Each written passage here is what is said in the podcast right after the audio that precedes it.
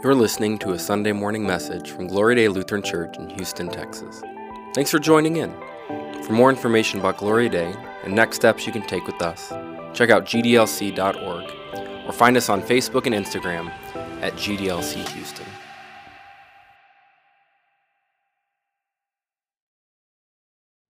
I got a lot to cover this morning, so just hang on there. Just hang in there. Um, we're gonna we're gonna cover a lot. How about that? Uh, so I'm just gonna jump right in and ask you to turn to Mark chapter five. Matthew, Mark, Luke, John, Acts. If you're using the Bibles in front of you, it's on page 840. And I want to remind you that life is full of interruptions. Some are good, some are not so good, and some are actually pretty doggone tragic. Every one of us deals with crises in our life and, and different storms. But as we're looking at Mark chapter 5, I want to remind you how Mark chapter 4 ended. Remember, Jesus was in the middle of a storm. And he was the disciples, and they were, they were frantic, they were afraid, they were filled with great fear because the boat was about to capsize, and there was Jesus in the bottom of the boat or in the stern taking a nap. And as they woke Jesus up and they, in their panic and frantic, said, Don't you care if we even die? And Jesus calmed the wind, the waves, and then they got even more scared. And so, remember how we talked about the book of Mark? We're setting up a picture of who Jesus is. The first part of Mark is answering the question, Who is he? And so, keep your place there Mark chapter 5, but turn to the beginning of Mark, verse 1. The folks on the screen don't have, the slides don't have this one, so don't panic up there. This makes everybody take their Bibles out. I just want to make sure that you get that opportunity to do so and not just use the screen. So, Mark chapter 1, verse 1. Remember how we started this? The beginning of the gospel of Jesus Christ, the Son of God. Oh, looky there. They put it up there for me. Oh, they're so good. Mark is a book about beginnings. And the book about who Jesus is and what he's done for us. But here we're talking about the beginning of the gospel, the gospel of Jesus Christ, the good news, the Son of God. And so, all through these next chapters, you, you see how the gospel of Jesus Christ is being proclaimed through the Son of God, through Jesus himself, that he is the good news. And you're going to see how that is playing out, that even the wind and the waves obey him. And so, in that context, you see how the disciples uh, were living in fear while they should have had faith. I think it's a great picture of how we struggle in our lives every time we're faced with interruptions. Because interruptions, if you're like a person who is so structured and you know exactly what you're going to do three days from now, this ice storm is really messing with you right now. And not being able to know what's going to happen Tuesday or Wednesday or this COVID stuff, man. And so we look at the, the healing this morning. Uh, we're going to go to uh, Mark chapter 5. We're going to start at verse 21. And there's, there's two miracles here the healing of, of the daughter of Jairus and the healing of the woman with hemorrhage. And what's interesting is it's like a sandwich healing. So you got the start of Jairus' daughter, then you got this woman, then you got the closing of, of Jairus' daughter. And when, when Mark does that, there, there's, there's some things you got to pay attention to. He's linking these two stories together. He tells these two stories are connected.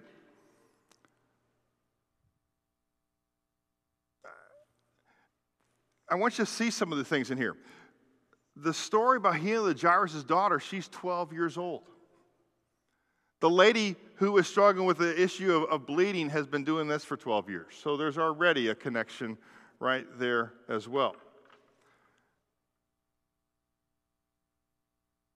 And the focus, I believe, here is primarily on this, this official in the synagogue, Jairus.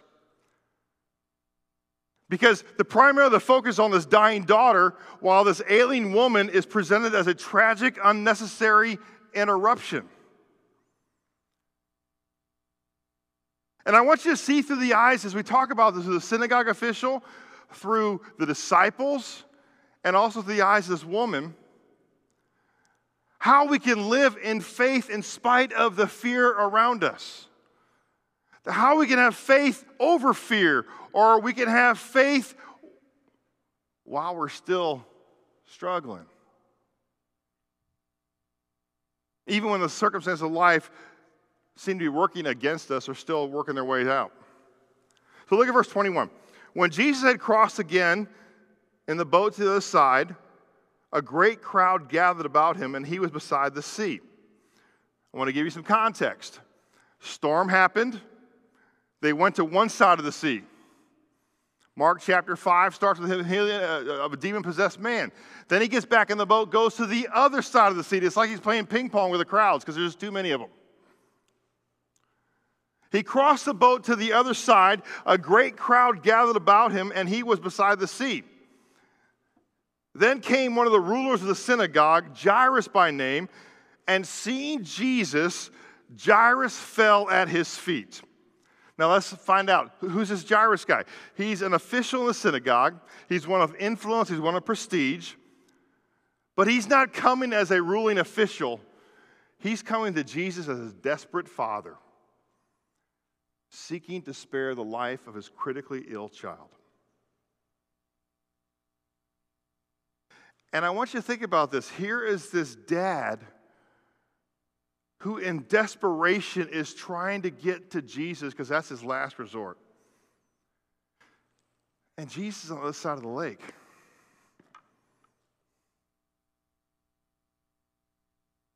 Maybe Jairus already heard about him calming the wind and the waves, but that doesn't really matter to him because he's got to get Jesus here so he can go see his daughter. I can imagine that Jairus is standing there in front of the crowd waiting for Jesus to come and he's kind of wringing his hands. Maybe he's pacing back and forth because this is a dad who is going to save his daughter. Every minute was critical, and there was the one who could help him was absent. And so, as, as Jesus comes off the ship, I'm sure Jairus got his way there, fell at the feet of Jesus, imploring him to come quickly to help out his daughter who was on the verge of death. Mark graphically describes the pleading of his dad, and you can almost feel the intensity of the situation. I mean, I'm a dad, and I'm going to do whatever it takes to protect my little girls. They're not little anymore, but I still like to call them little. My baby girls, how about that? and my son. And so, without delay, the, the Lord makes his way to the home of this dying girl with a bunch of onlookers. Verse 23. Jairus implored Jesus earnestly, saying, My little daughter is at the point of death. Come and lay your hands on her so that she may be made well and live. And he went with them. And a great crowd followed Jesus and thronged about him. Notice that, that Jairus calls his daughter my little daughter. She's really not little anymore, she's 12 years old. And 12 years old, that culture is close to marrying age. But she's still a little daughter to him. The Gospel Luke actually says in this account that it's his only daughter. As a parent, as a grandparent, man, this scene is a heartbreaker. This official is literally pleading for his daughter's life. And he's heard about Jesus and about his healing ministry. And so he places his faith in the one who he knows can do this healing. Now, was he a believer in Jesus for as the Son of God? We don't know. But he had seen and heard that he'd been doing this thing all over Capernaum. And the crowd, man, some of them are there to be healed, some are there for the spectacle, some are there for the sideshow. And they're excited that Jesus is going to go to Jairus' house. Man, we get to see the dude in action. Verse 25. And there was a woman who had a discharge of blood for 12 years, like just out of the blue. Jesus is going to Jairus' house. Jairus going, all right, my daughter's going to get healed. This is great. Come on, Jesus, walk a little faster. Come on, you're going too slow. Come on, let's go. And then this woman shows up. Can you imagine how irritated Jairus must be? Can you imagine how irritated Jairus must be at the crowd? Y'all, he's going to my house to heal my daughter. Back off.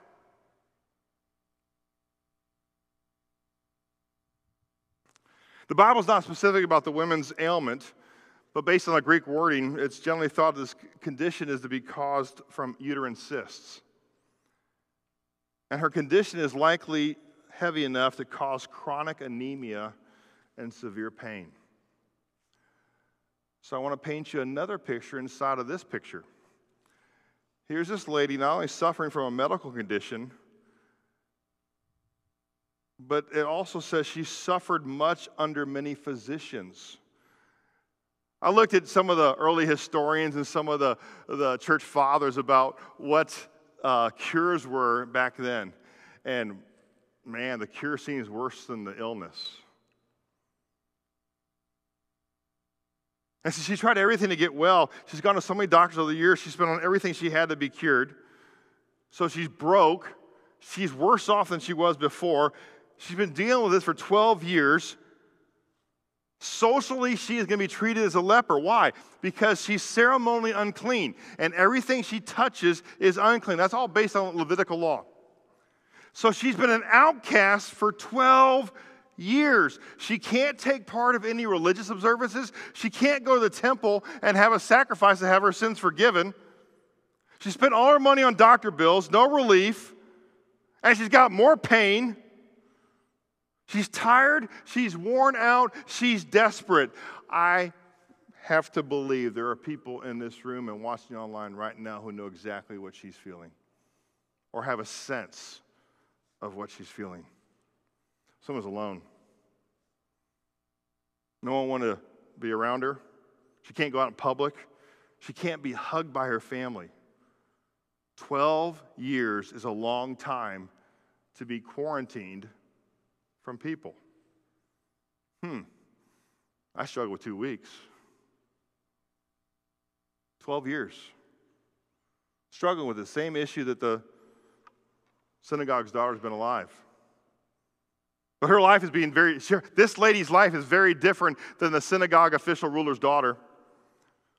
Instead of being the beloved daughter of a respected official, she is destitute. She is a social pariah. She's an outcast. Verse 27. She had heard the reports about Jesus and came up behind him in the crowd and touched his garment. For she said, If I touch even his garments, I will be made well. Huh. There's faith there. This unnamed woman. I mean, think about her identity. We don't even know her name. We just know she's a woman who's been struggling with the issue of blood for 12 years. And just like Jairus, she's heard that this Jesus could heal people. Was she conditioned by her long-time rejection that she can't go ask Jesus herself? That she dare not approach him for a miracle? That her physical presence would defile him? I better not bother the master, she may have thought. If I just touch the hem of his garment. Again, I can't tell you the faith of this woman at this moment. All I know is that she believed that Jesus could heal. So much so, she reached out to touch his garment. And immediately, she was healed. Verse 29 And immediately the flow of blood dried up, and she felt in her body that she was healed of this disease. She was so desperate, she did not care what other people were thinking. She didn't worry about Jairus.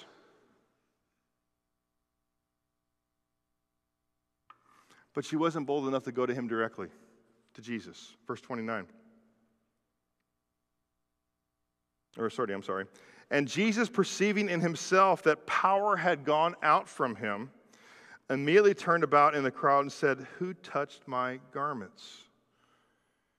And his disciples said to him, Dude, are you kidding me? That's kind of modern translation. Really? You see all the crowds around you? Really? We're going to know who touched you? Are you kidding me? There's like a thousand of them are touching you right now.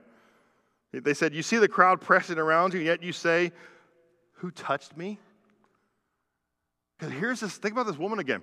She is ceremonially unclean. She's rejected. She's destitute. She's isolated. And now she's being called out. She's been, being, she's been in the background. Now she's going to the forefront. She's been living in fear her entire life. She has faith enough to reach out to Jesus. And now where is she back again? Back in fear. Oh no, the jig is up. Why did Jesus do that? I love what someone shared with me in my Bible class this morning. Because he wanted to look at her eyes. And he wanted to acknowledge her that she was not the destitute, the social pariah, the outcast that she believed she was.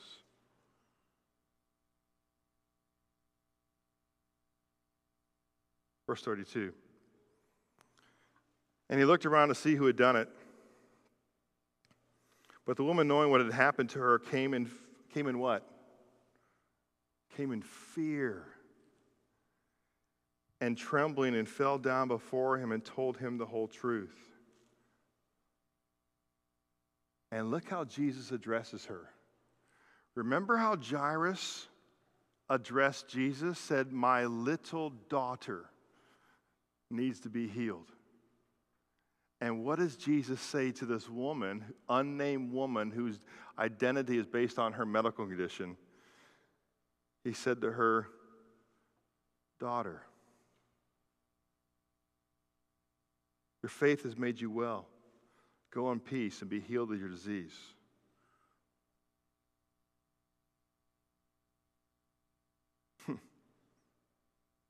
Daughter,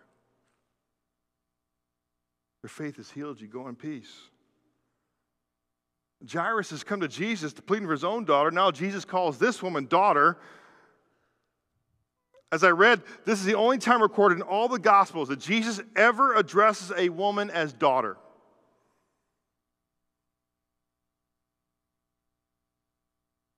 You see, her, her isolation, her uncleanness, her ceremonial uncleanliness that kept her from receiving grace has been removed from her and been traded in for healing and restoration. I think there's a great illustration for us as well. Do you realize there's so many things that plague us, that we struggle with, and we don't think we can bother the master? He's too busy. He won't listen to me. He's got too many other people to worry about. And so many times, oh, he won't know what I'm doing, or he doesn't know what I'm doing. And we live in guilt and fear and shame and you name it. And Jesus cries out to us, My child, I love you. I care about you so much so, I'm going to go to the cross. I'm going to die your death. I'm going to rise again on Easter morn, and I'm going to show you that I am victorious over sin, death, and the evil one. And I want you to stop living like that destitute. I want you to stop living in your fear. I want you to believe in me as the Savior of the world. The gospel of Jesus Christ, the beginning of the gospel, the good news of Jesus Christ.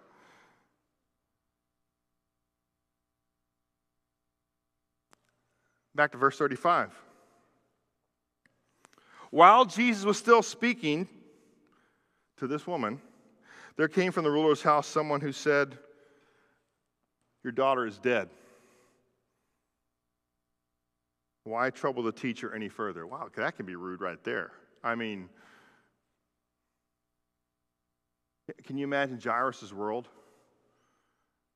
He finally got Jesus to follow him, to go to his daughter's house, to his house to heal his daughter.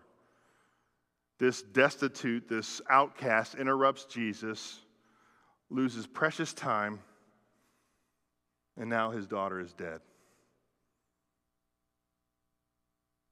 Hope was gone. Verse 36. But overhearing what they said, Jesus said to the ruler of the synagogue, Do not what? Do, do, do not fear, but only or only believe. Do, do you see how faith and fear are oftentimes interconnected? You look at the disciples on the boat, they were filled with fear. They woke up Jesus, he calms the wind and the waves, then they're filled with great fear. This lady comes to, to Jesus uh, fearful that she can even come to approach him personally. But somehow her faith, intertwined with her fear, reaches out to his garment.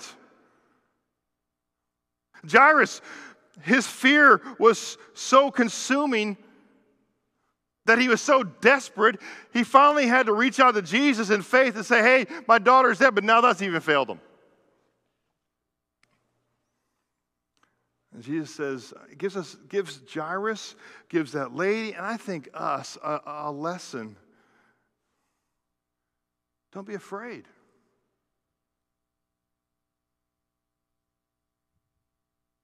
His faith was faltering. It was through his faith in Jesus as the Son of God that his daughter would be raised. Verse 37. And he allowed no one to follow him except Peter and James and John, the brother of James. And they came to the house of the ruler of the synagogue, and Jesus saw a commotion, people wailing and weeping loudly. He pushes the crowd aside. Y'all can't have a sideshow. I'm taking my inner three disciples. We're going to go to Jairus' house. He gets there, and this is a Middle Eastern grieving session going on. There's the weeping and the wailing. I mean, it is an intense scene. And then Jesus says this. And when he had entered, he said to them, Why are you making a commotion and weeping? This child is not dead, but sleeping. And what they do, what I would have done, they laughed at him. So he put them all outside. He put them in timeout. I just love that. They can't watch this now. Put them all outside and took the child's father and mother and those who were with him and went in where the child was.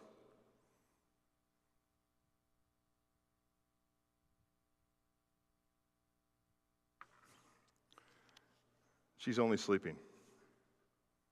The crowds laughed because they know death when they saw it.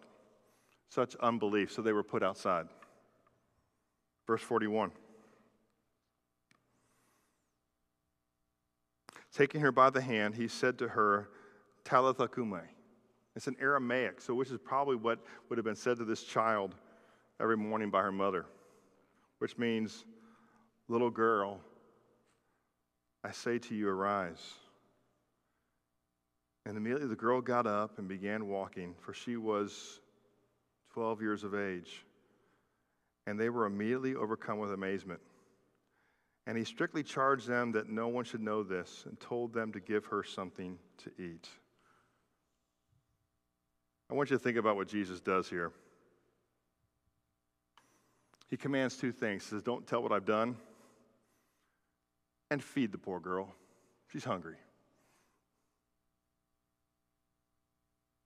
And I want you to hear about a lesson that we can take home from these two miracles. I'm going to invite the band back up as I share that with you.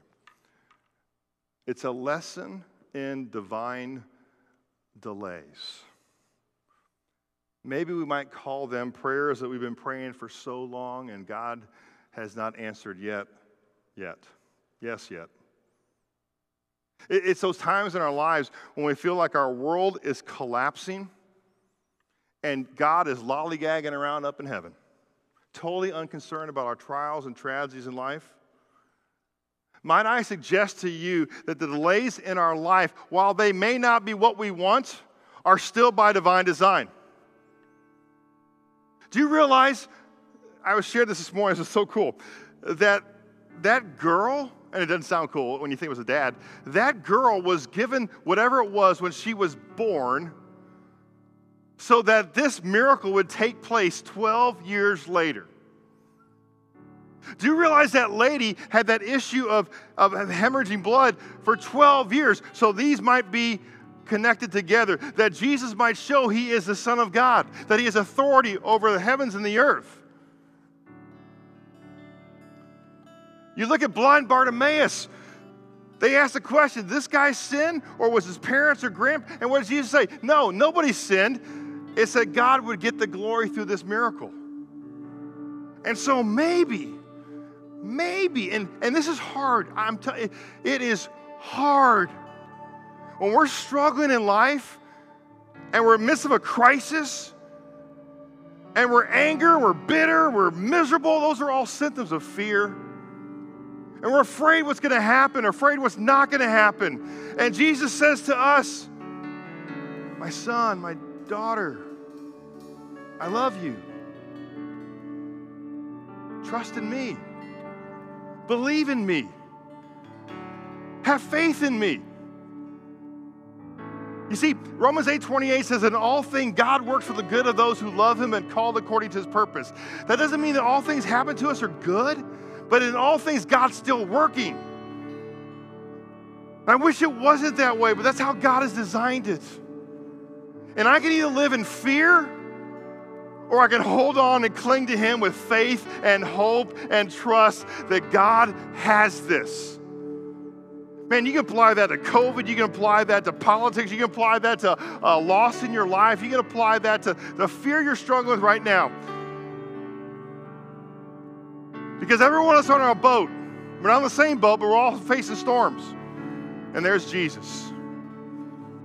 While the storm was above our heads, Jesus has feet over that situation.